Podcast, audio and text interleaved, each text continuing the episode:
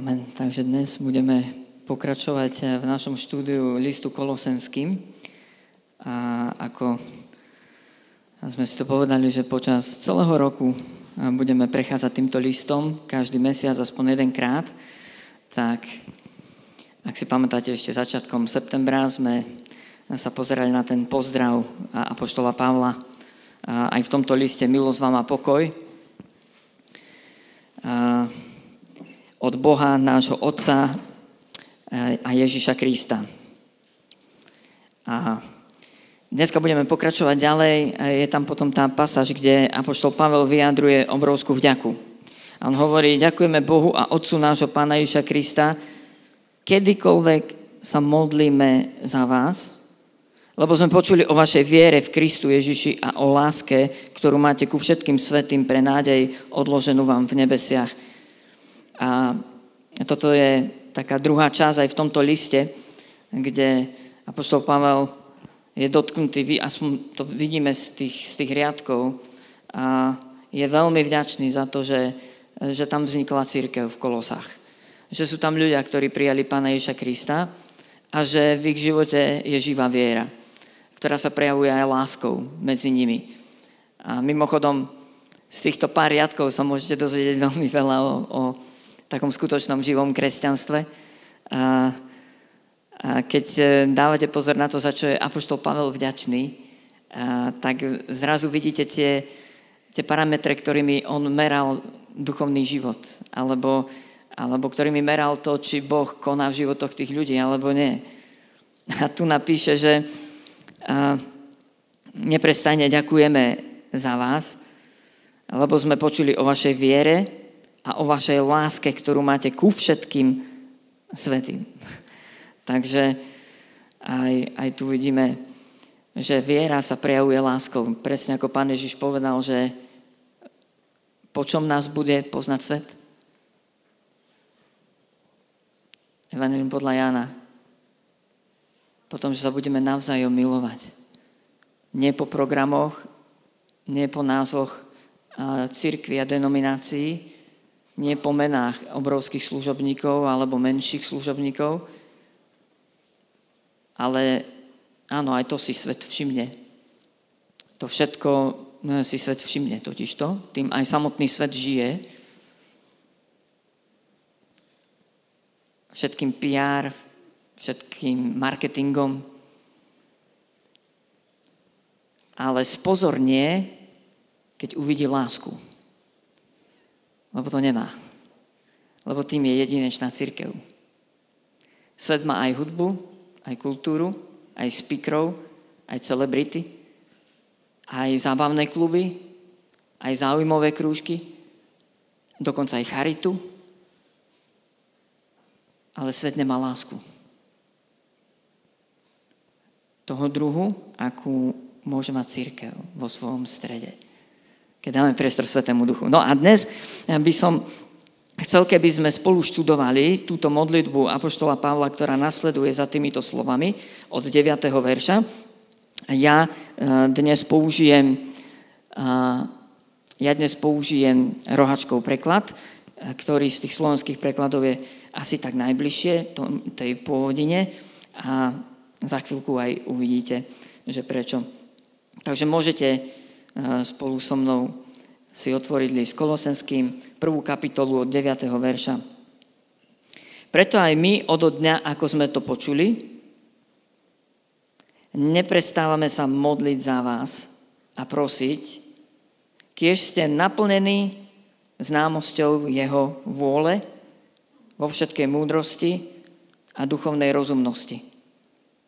Aby ste chodili hodný pána na jeho úplnú ľúbosť prinášajúc ovoce v každom dobrom skutku a rastúc v známosti Božej.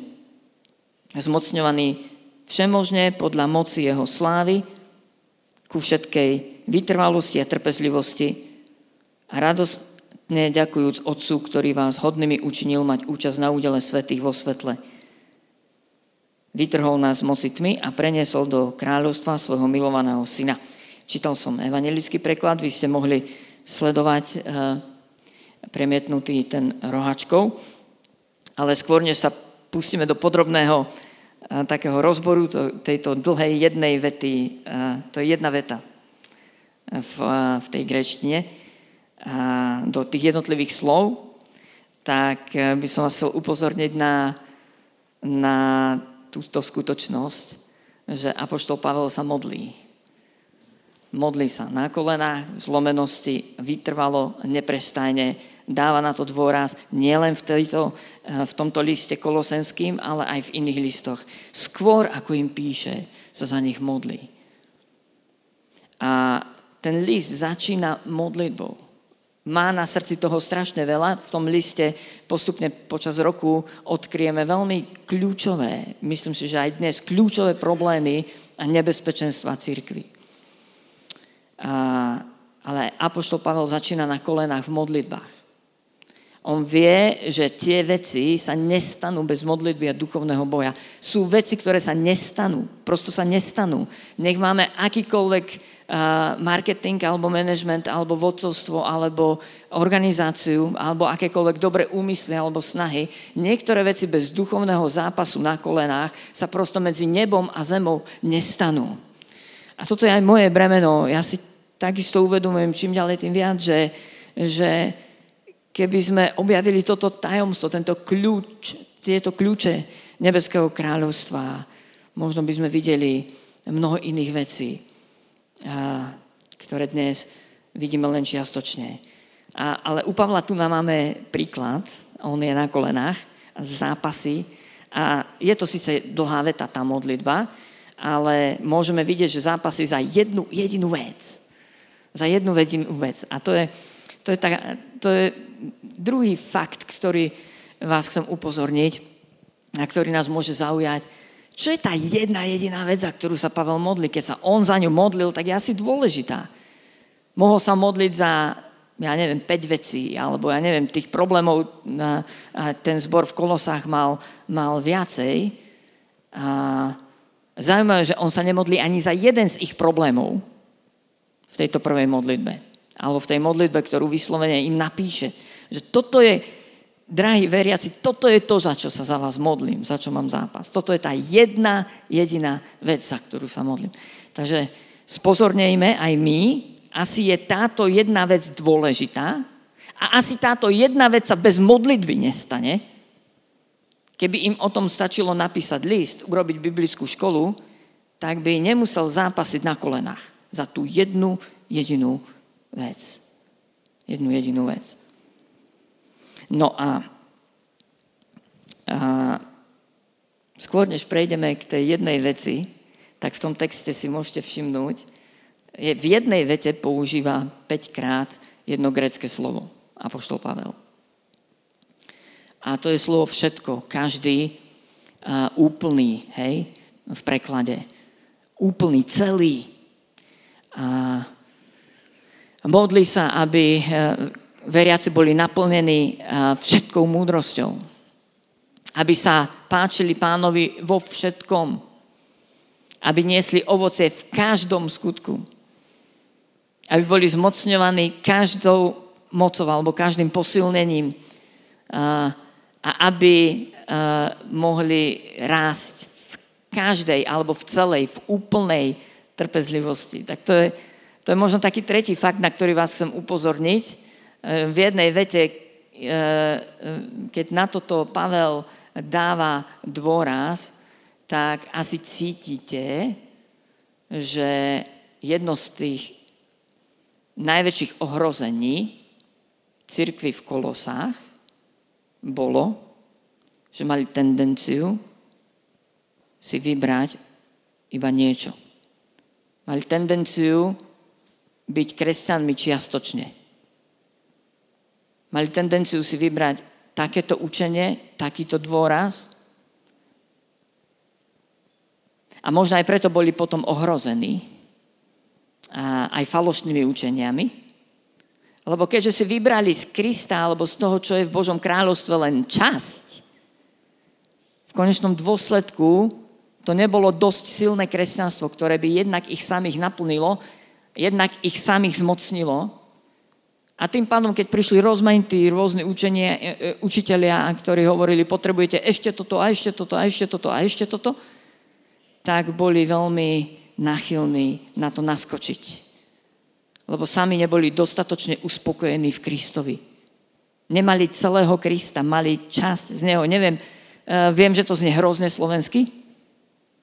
A Pavel, keď sa modlí, tak v tej jeho jednej vete to vidíte, cítite to tam. Ja viem, že v slovenských prekladoch vám to takto nevystúpi do očí.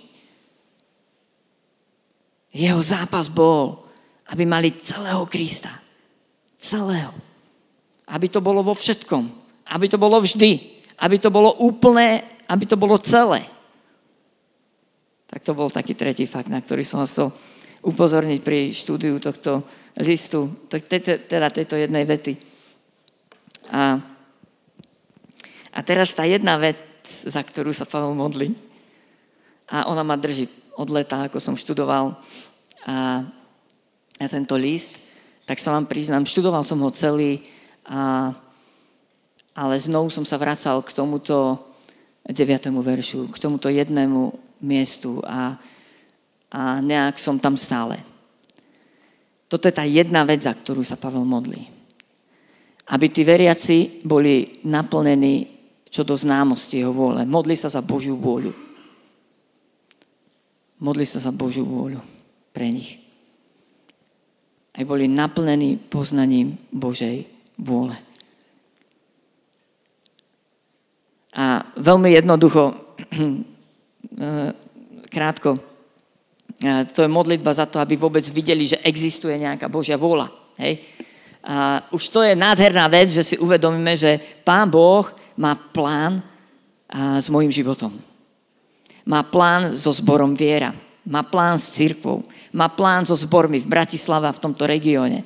Pán Boh má plán. Má, je tu, existuje tu Božia vôľa pre nejaký zmysel, pre ktorý tu sme. Už len, už len toto pomyslenie nás zobúdza. Hej?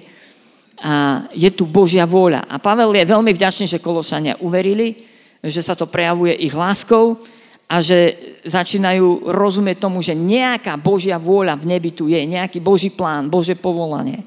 A, a samozrejme vieme, že Božiu vôľu a môžeme rozdeliť na také dve, ako keby množiny. Jedna je Božia vôľa, ktorá je nám zjavená v písme. Božia vôľa, ktorá je nám zjavená. My môžeme študovať Božiu vôľu z Božieho slova a môžeme prísť na to, čo je Boží štandard pre náš život. Môžeme študovať Boží charakter, Božie vlastnosti. Môžeme študovať jednotlivé dôrazy, základy a chodenia s pánom na základe Božieho slova. To je všeobecná Božia vôľa, ktorú máme v písme. A druhá taká množina Božej vôle je taká intimná, osobná, špecifická. Môžeme hľadať Božiu tvár, do našich každodenných situácií. Môžeme hľadať Boží plán. Bože, čo je tvoja vôľa pre môj život? Ale Pavel sa v tej modlitbe modlí, aby to veriaci mohli okúsiť. Hej? A to je možno taký druhý level, keď už nie, nie len, že vieme, že nejaká Božia vôľa v nebi je, že môže nejaký človek prežiť Bože povolanie, alebo že môže poznávať špecificky Božiu vôľu, ale ten druhý level je, že to môžeme okúsiť nejakým spôsobom na vlastnej koži. A Pavel vyslovene používa to slovo, keď sa pozrieme do toho textu, tak Pavel sa modlí, aby veriaci boli naplnení čo do známosti jeho vôle a používa tu grecké slovo epignosis, čo neznamená teoretické vedomosti, a to je slovo gnóza, gnózis, ale epignosis, čo znamená a, skúsenosť alebo spoznávanie vo vzťahu. Vyslovene niečo, čo ten človek okúsil, čo ho zmenilo, čo v ňom zostalo. Asi poznáte aj tie slovenské, a, a, že lepšie je raz vidieť, ako stokrát počuť. Hej? Alebo lepšie okúsiť, ako o tom počuť. Okúsiť, spoznať. Neviem, napríklad teraz sa veľmi veľa toho dozviete o Karolovi Gotovi. Hej? Rôzne médiá prinášajú rôzne súvislosti z jeho života. Zrazu vidíte pred očami jeho rodinu a, a jeho céry dozviete sa nejaké fakty, koľko nahral platný a, a aký, aký význam mal, alebo aký bol obyčajný, aký bol ľudský, komu pomohol. Ale je niečo úplne iné, nejak úplne inak ho poznajú tí ľudia, ktorí s ním žili. A ktorí ho naozaj poznali vo vzťahu cez tie celé 10 ročia. Rozumiete tomu rozdielu? A Pavel sa za to modlí aby veriaci nemali vedomosti len sprostredkované z médií, cez kazateľov, cez knižky, ale aby okúsili Božiu vôľu. Aby Božiu vôľu spoznali skúsenosťou, že ich zmení, že sa ich Boh dotkne, že im zlomí srdce pre ľudí okolo nich, že okúšia Božiu, Božiu lásku, ktorá nie je len romantická, naplňujúca, nádherná v tom zmysle, že Pán Boh ma tak miluje, že ma príjma, že mi odpúšťa, že mi dáva pokoj. Aj to je skúsenosť. Ale Pavel sa modlí za ďalšie skúsenosti s Božou vôľou. A síce, že Božia láska niekedy príde s bolesťou do našich životov, lebo nás Pán Boh zlomí pre niekoho, kto potrebuje zakúsiť Božiu lásku.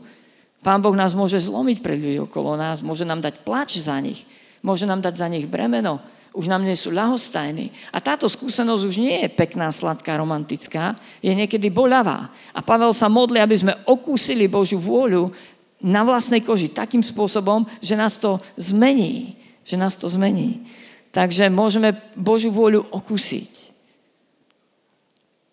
A Pavel pokračuje ďalej takým ďalším levelom, a to je, on sa modlí, aby, aby veriaci boli naplnení touto skúsenosťou. A, naplnení. A priznám sa vám, toto je to slovo, ktoré ma zastavilo. A v tomto verši. Zároveň nám ako keby Pavel dáva taký manuál, alebo nám odkrýva spôsob, ako spoznať Božiu vôľu. A ten spôsob je nechať sa naplniť. Nechať sa naplniť. Dovoliť pánu, pánu Bohu, aby nás naplnil. Aby to nebola bokovka. Aby to nebol len dobrý úmysel. Aby to nebola len nejaká záľuba. Ale aby sa to stalo vážňou. Aby sa to stalo plnosťou. Aby nás naplnil. A, a toto ma úplne zastavilo. Ja som si uvedomil, Bože, ja nie som plný Teba. Áno, veľa toho viem, áno, veľa sa snažím, alebo niektoré veci som skúsil, ale, pane, Ty nemáš celé moje srdce. Nenaplňa ma to úplne. A zač- takto začal tento môj zápas uh, v modlitbách. A robím to isté, čo robil Pavel. Zapasím, modlím sa. Pane, naplň ma. Naplň ma, zober si ma, podmaň ma. A nenechaj ma takým istým. Otvor mi oči a nech môžem vidieť Tvoje kráľovstvo v tejto krajine. Niečo so mnou rob. A, a áno, čiastočne to zakúšam, ale stále mám pocit, že nie som úplne plný jeho vôle. A, a k tomu vás chcem povzbudiť. Myslím, že Pavel nám ukázal spôsob, ako vstupovať do Božej vôle, je modliť sa na kolenách. Môžete sa túto modlitbu naučiť na spameť, môžete sa ju modliť každý za seba, alebo za iných ľudí, ktorí sú v vašej blízkosti, alebo za náš zbor, alebo za církev všeobecne. Toto je, toto je jedna z kľúčových modlitieb Apoštola Pavla. Veríme, že bol inšpirovaný Duchom Svetým. Máme to v písme. Prosím, naučte sa tú modlitbu. On sa ju modlil nepretržite, sám to hovorí. Toto je to, čo sa modlím neprestajne, na kolenách. Túto jednu vec. A keďže som toto leto veľa bicykloval, a, a mali sme jednu takú bicyklovačku s mužmi, niekoľkými. Išli sme z Ipsu do Bratislavy, už neviem za koľko dní sme to dali a každé ráno som sme rozmýšľali nad týmto jedným veršom. A pýtal som sa ich, chlapi, povedzte čo to pre vás znamená byť naplnený Božou vôľou.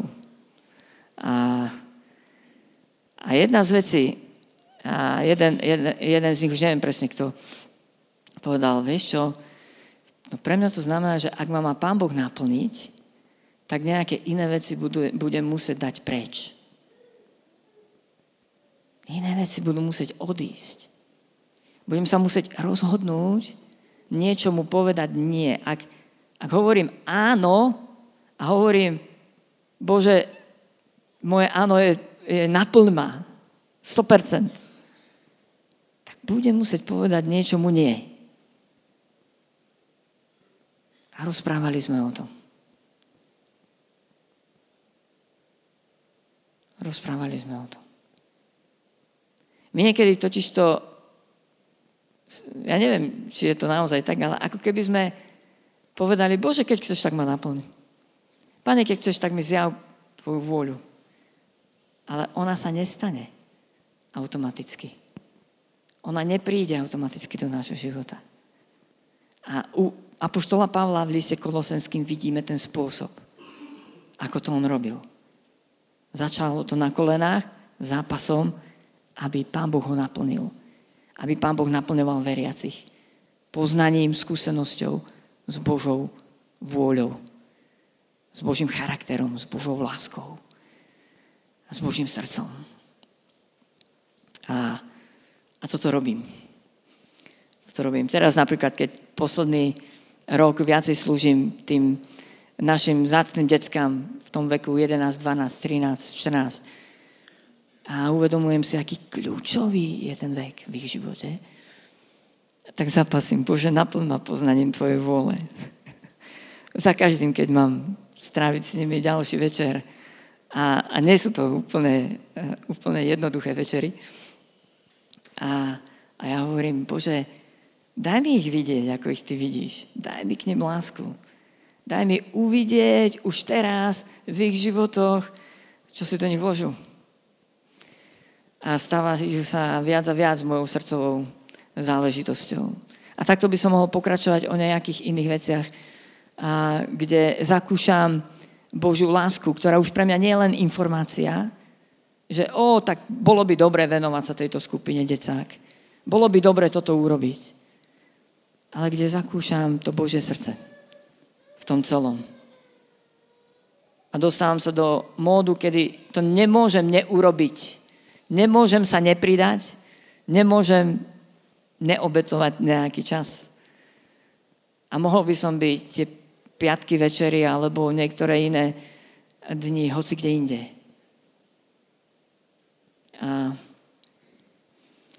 ďalšia taká vášeň pre mňa je pozbudzovať po Slovensku také menšie mesta ktoré nikdy nemôžu urobiť veľkú kampaň, veľký večer modli teba chvál. Viete, keď spravíme večer modli teba chvál v Bratislave, veľa ľudí nepríde, lebo už sme presítení. Ale sú mestá, kde si to nemôžu dovoliť, kde to nevedia, nevládzu to urobiť. A tak posledný rok robíme takú kampaň, že premena túr a chodíme po takých mestich, me, menších mestečkách, ako sú Giraltovce, alebo Humenné, alebo Rimavská sobota, Lúčenec, Veľký Krtiž. A včera večer sme boli v Šahách. A, a je to pre mňa veľmi vzácné prísť a, a vidieť, ako vieme pozbudiť obyčajných ľudí, ktorí hľadajú Boží plán a Božiu vôľu pre svoje mesto. A, a väč- väčšinou sa snažíme tam spojiť tých jednotlivých veriacich z rôznych cirkví, denominácií. Je to, tá premena je večer, kedy pozveme ľudí z miestneho zastupiteľstva, a zo škôl, a zo zdravotníctva. Včera tam boli všetci takíto zástupcovia a potom sa tam večer za nich modlíme. A viete, keď vidím, ako tí ľudia sú potom dojatí, ako sú vďační, ako zrazu sa tak nadýchnú a tej vízie, že Pán Boh môže v ich meste robiť väčšie veci.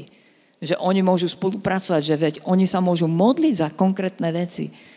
Tak je to pre mňa nesmierne, nesmierne vzácné. A tak toto je možno taká ďalšia vec, kde zápasím o naplnenie e, Božou vôľou. Ešte raz, skôr než pôjdeme ďalej, jeden level je, že môžeš vedieť, že je nejaká Božia vôľa pre tvoj život. Druhý level je, že si to možno už aj okúsil. A niekedy sa ťa Pán Boh naozaj dotkol v nejakej oblasti a tebe bola zjavená. Ty si zakúsil Božiu vôľu. A potom je tu to, že môžeme byť naplnení Božou vôľou. Že to naplní náš život. A vytesní, vytlačí to mnoho zbytočných vecí, jalových, obyčajných vecí. A naplnenosť znamená, že sme ochotní obetovať sa. Že sa to stane našou vášňou. Že odpočívame v Božej vôli. Viete, že pán Ježiš raz učeníkom povedal, mojim pokrmom je činiť Božiu vôľu. Môjim pokrmom. Viete, ten level byť naplnený poznaním Božej vôle je level, kedy ty v službe oddychuješ. Už to není len nutná obeď, ale kedy ťa to naplňuje, kedy ti to dobíja baterky, kedy sa to stáva tvojou vášňou. Áno, je to veľa práce, si unavený, zažiješ možno nevyspaté noci a, a možno mnoho starostí, ako to spraviť, ako to celé dopadne, nemáme to v rukách. Ale zároveň a v tom oddychujeme. A to je to tajomstvo byť naplnený Božou vôľou. A, a, tak. a teraz sa vrátime k tomu textu. Takže Apoštol Pavel sa modlí, aby sme boli naplnení čo do známosti alebo skúsenosti jeho vôle, vo všetkej múdrosti a duchovnej rozumnosti. A teraz nasleduje uh, ďalší, ďal, ďalšia časť tej jeho vety modlitby, ktorá vo všetkých tých slovenských prekladoch uh, ju tam nevidíme v origináli, lebo sa to ťažko do slovenčiny preloží. Ďalej už tie slovesa nie sú v tom aktívnom tvare, ale sú tam neurčit, neurčitka, neutrály. Hej? A tu sú štyri dôsledky toho, keď sme naplnení poznaním Božej vôle. Alebo také štyri základné veci, ktorých sa určite tá plnosť Božej vole eh, dotkne v našich životoch a, a Pavel ich vymenúva v tej modlitbe. My by sme mohli dať dvojbodku, hej? Zápasím, aby ste boli naplnení každou skúsenosťou Božej vôle, aby vás to naplnilo. Nielen vašu mysel, ale vaše srdcia, aby to zmenilo vašu vôľu, vaše priority, vaše kalendáre, vaše peňaženky, vaše vzťahy. Modlím sa, aby ste boli naplnení Božou vôľou. A tu by sme mohli dať dvojbodku. A nasledujú štyri veci. A naozaj sú to sa v tomto tváre, ako som sa ich snažil napísať. A v slovenských prekladoch je aby ste. Hej? To je spôsob, ako prekladáme tie grecké tvary. Ale v skutočnosti, aby ste boli naplnení poznaním Božej vôle, chodiť. Hodné pána, aby ste sa mu vo všetkom ľúbili. Niesť ovocie v každom dobrom skutku. Rásť v známosť Boha Ináč tam je použité to isté e, grécke sloveso epignosis. To znamená rásť e, v skúsenostnom poznaní, vo vzťahu, e, poznaní Pána Boha. A zmocnievať, toto sa asi najťažšie prekladá, lebo je tam dokonca ešte aj pasívny tvár. To sa s nami deje, keď sme naplnení Božou vôľou, že sme zmo- zmocňovaní. Hej? Sme zmocňovaní. A každou mocou, podľa jeho slávy. A to zmocňovanie, zmocnenie je ku všetkej vytrvalosti a trpezlivosti. A Roháček prekladá trpezlivosť a zhovievavosť s radosťou. S radosťou. To zmocnenie je, že sa sáme vytrvali, trpezliví, že ideme cez čokoľvek. Cez čokoľvek a máme nebeskú radosť. Mnohé slovenské preklady tú radosť dávajú do 12. verša, ale ona gramaticky naozaj patrí, tak ako Roháček to prekladá, eh, k tej, k tej zhovievavosti alebo trpezlivosti. Tak teraz sa pozrieme na tie štyri veci. Vládzete ešte? Už len krátko. Ja, toto, cieľom mojej káze nie je vám to dokonale vyložiť, len vás navnadiť ono je to modlitba, ktorú naozaj vás prosím, naučte sa ju nás pamäť. Modlite sa ju, rozmýšľajte nad tým. Ja vám len tak trošku otvorím okienko. Ale tieto štyri veci sa s nami dejú, ak sme naplňovaní Božou voľou. Alebo obrátene, naopak, teda, tieto štyri veci v našom živote nie sú. Ak nie sme naplňovaní poznaním Božej vôle. Štyri veci. Takže tá prvá vec je, že žijeme v Božej vôle. Žijeme v nej proste, žijeme v nej. Niektoré, mnohé veci už robíme automaticky, lebo sme naplnení poznaním Božej vôle. A vieme správne zareagovať. Vieme sa rozhodovať podľa Božej vôle. Bože srdce je formované v tom našom. A Pavel sa modlí, aby sme chodili hodný pána, chodiť hodne pána, aby sme sa mu vo všetkom ľúbili, prosto aby sme žili život na jeho potešenie. Toto je tá vec, ktorá sa deje v našom živote, že rozmýšľame, páči sa to pánovi, chcem ho uctievať. Je to niečo, čo mu prinesie radosť? Je to niečo, v čom cítim, že pán ide so mnou. Pán ide so mnou. Pán to robí so mnou, ja to robím s ním. Je to v podstate pánová vec. Na inom mieste Pavel píše, že všetko, čo robíte, robte z tej, z tej duše alebo z toho srdca ako, ako pánovi. No tak asi nebudeš na Božiu slávu pozerať nevhodný film. Asi nebudeš na Božiu slávu v nevhodnej spoločnosti. Asi nebudeš na Božiu slávu dávať hodiny a hodiny do úplnej jalovej nejakej záľuby, hobby v tvojom živote, ktorá iba vycucia tvoj čas a tvoje peniaze a vôbec nič z toho nezobereš na väčnosť tak asi nebudeš na Božiu slávu eh, míňať hodiny a hodiny eh, niekde, kde, kde pán nie je, čo by pán nerobil, keby žil život na tejto zemi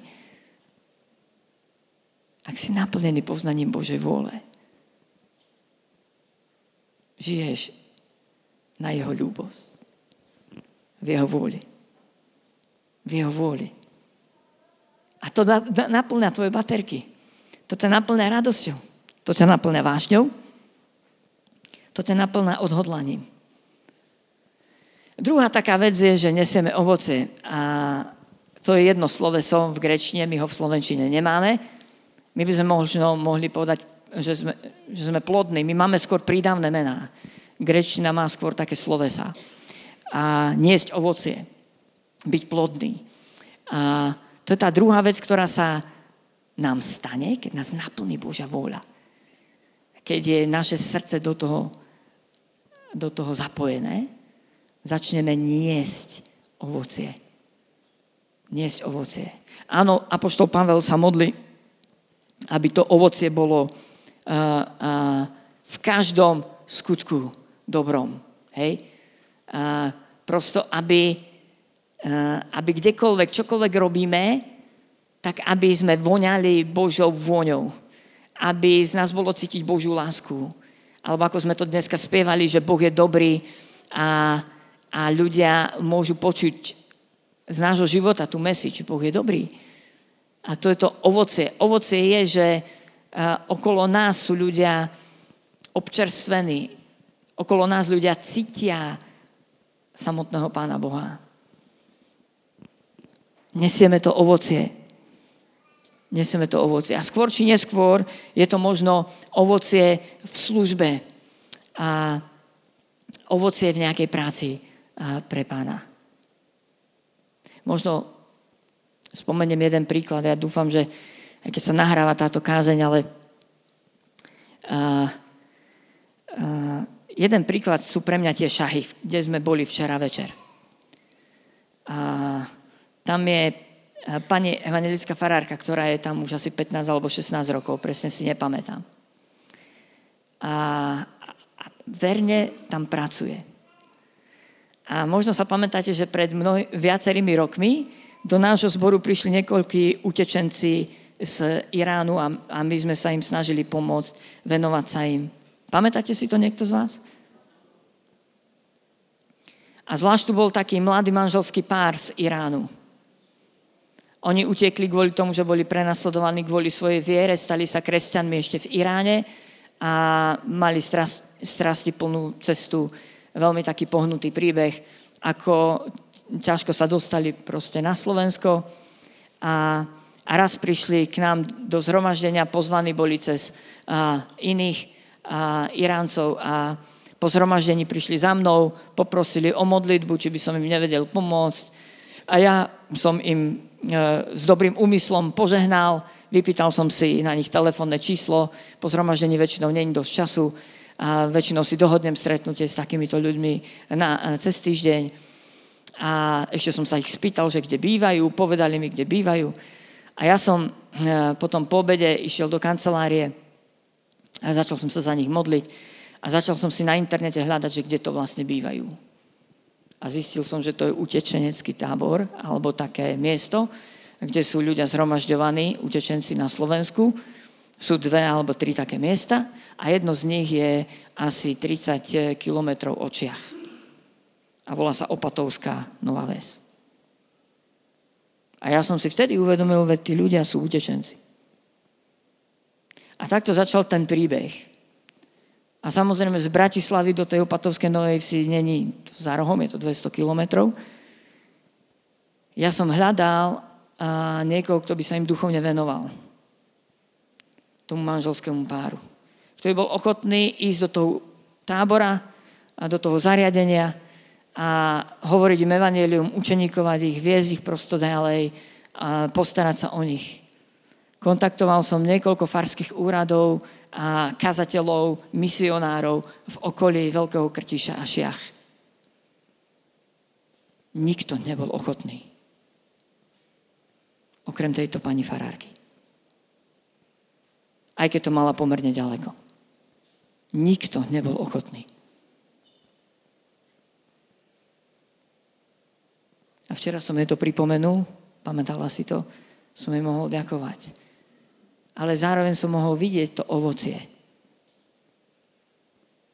To, že je verná pánovi, že má srdce, že je naplňovaná poznaním Božej vôle v šahách sa mohla diať premena túr. Otvorila tam dvere spolupráci pre iných kresťanov a hľadá to, ako Boh môže zasiahnuť celý ten región. Mohla by pracovať vo svojej denominácii, starať sa iba o svoju farnosť a nezaujímať sa o nič a o nikoho iného. Rozumiete tomu? Ale postupne, po mnohých rokoch, vidieť ovocie a takýchto miest, takýchto ohnízk na Slovensku je viacej. Ale vždycky sú za tým ľudia, ktorí sú verní a ktorí dovolili, aby Pán Boh zmenil ich srdce a ktorí nežijú pre seba, ale začínajú slúžiť iným ľuďom. A keď ich oslovíte, tak sú ochotní. Hneď sú tam, lebo sa za to modlia, lebo to chcú. Keď ich oslovíte, tak nerozmýšľajú, či sa im to zmestí do diára. Nerozmýšľajú nad tým, že čo všetko ich to bude stáť keď v tých regiónoch nájdete takýchto ľudí, tak oni sú hneď pripravení otvoriť tie dvere. A toto je ten rozdiel, byť naplnený poznaním Božej vôle. Prepačte, to bol taký malý príbeh, ktorý sa mi tak včera večer otvoril pred očami. Tretia vec, že, že spoznávame Pána Boha. Že rasteme v tom. Že ho spoznávame. Pána Boha nemôžeme spoznať. V nedelu na zhromku iba trochu a, alebo počas modlitev ho spoznáte nejakým spôsobom. Áno, dotkne sa vás. Áno, cítime jeho prítomnosť ako veriaci ľudia. Áno, máme pokoj. Áno, Duch Svetý nás naplňa.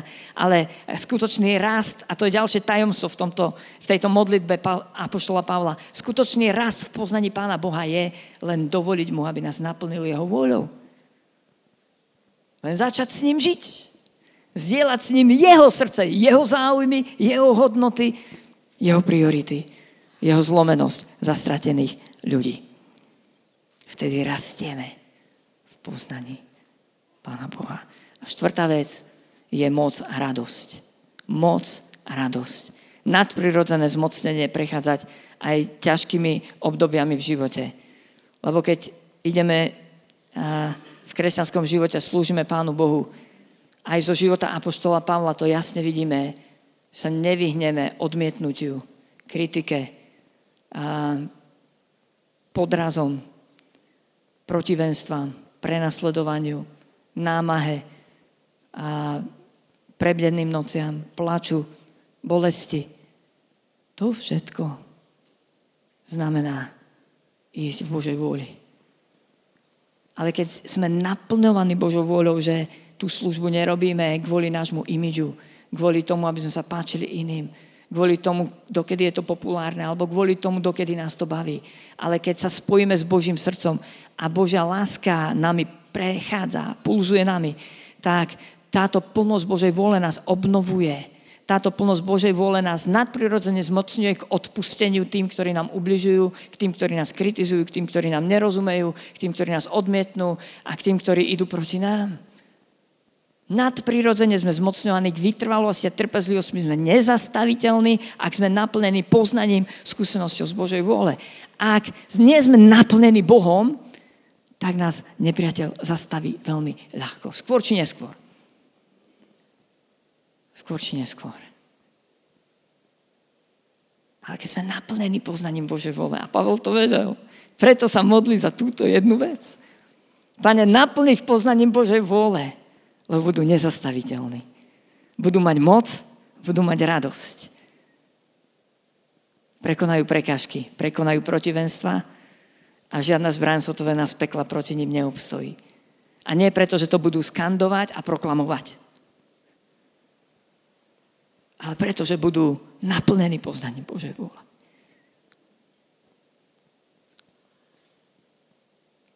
Tak toto je tá modlitba, mňa to úplne dostalo toto leto. Pavel sa modlí, aby sme boli naplnení. Aby sme nepoznali len sucho teoreticky, že niekde nejaká Božia vôľa v nebi je. Aby sme nezostali pri tom druhom leveli, že sme to niekedy okúsili vo svojom živote. Ale aby sme zápasili o plnosť. Pane, naplň ma. Pane, zmeň ma. Pane, podmaň si ma. Pane, zober ma celého. Áno, niektoré veci budú musieť ísť preč. Áno, niektorých vecí sa zrieknem. Áno, niektoré veci sa mi to uprace a budú mať prioritu v mojom živote, Pane, naplň ma poznaním Tvojej vôle. Takže toto je spôsob, ako na to išiel Apoštol Pavel. Toto je ten návod, ktorý máme v liste Kolosenským, ako ktorému vás teraz pozývam. Amen. Drahý pane, asi aj nám to hrozí ako Kolosenským, že sme síce uverili a je medzi nami láska Božia, ale je v našich životoch aj veľa svetských, obyčajných vecí, jalových, neplodných a možno aj blúdnych učení. Pane, naplň nás poznaním Božej vôle. Pane, modlím sa za to. Začni mnou. Lebo vidím, že moje srdce nie je úplne celé Tvoje. Začni mnou, Pane, naplň ma poznaním Tvoje vôle. A modlím sa za nás, ako tu sme. Modlím sa za náš zbor viera v Bratislave. Pane, modlím sa naplň nás poznaním Tvoje vôle, skúsenosťou, ktorá nás premení, ktorá nás zmení, zlomí a ktorá z nás urobí doplna naplnené Tvoje nádoby, ktoré budú pretekať. A naplň nás poznaním Teba tak, že to bude úplne prirodzené a ľahko z nás vytekať prúdiť. To, že ty si živý Boh, to, že miluješ, to, že si dobrý, to, že si nám odpustil. Pane, naplň nás poznaním Tvojej vôle. Neuved nás do pokušenia, ale zbav nás zlého. Pane, pomôž nám preorať náš úhor, nech nesejeme do trňa. Nech nie sme polovičatí. Nech ideme naplno, Pane. Nech si všetkým pre nás obnov našu vášeň po sebe, drahý Ježiš. Pane, modlím sa za to. Modlím sa za to. Aj keď celá táto doba a, a ide proti tomu. A, a celý náš životný štýl ide proti tomu, Pane. Modlím sa, Bože, zastav nás na našich cestách. Pane, aby sme neminuli Božiu voľu, ktorá je v nebi pre nás pripravená. Aby sme neminuli Tvoje dobré skutky, do ktorých môžeme každý jeden z nás vstúpiť. Aby sme neobyšli len okolo. Pane, modlím sa, naplň nás poznaním Tvojej vôle. Naplň nás. Otvor nám oči, otvor nám uši a naše srdcia. Daj nám skúsenosť Tvojou láskou, ktorá nám odpúšťa a premenia naše životy, ale aj s Tvojou láskou a zlomenosťou pre iných ľudí okolo nás. Naplň nás poznaním Tvojej vôle, Pane. Amen.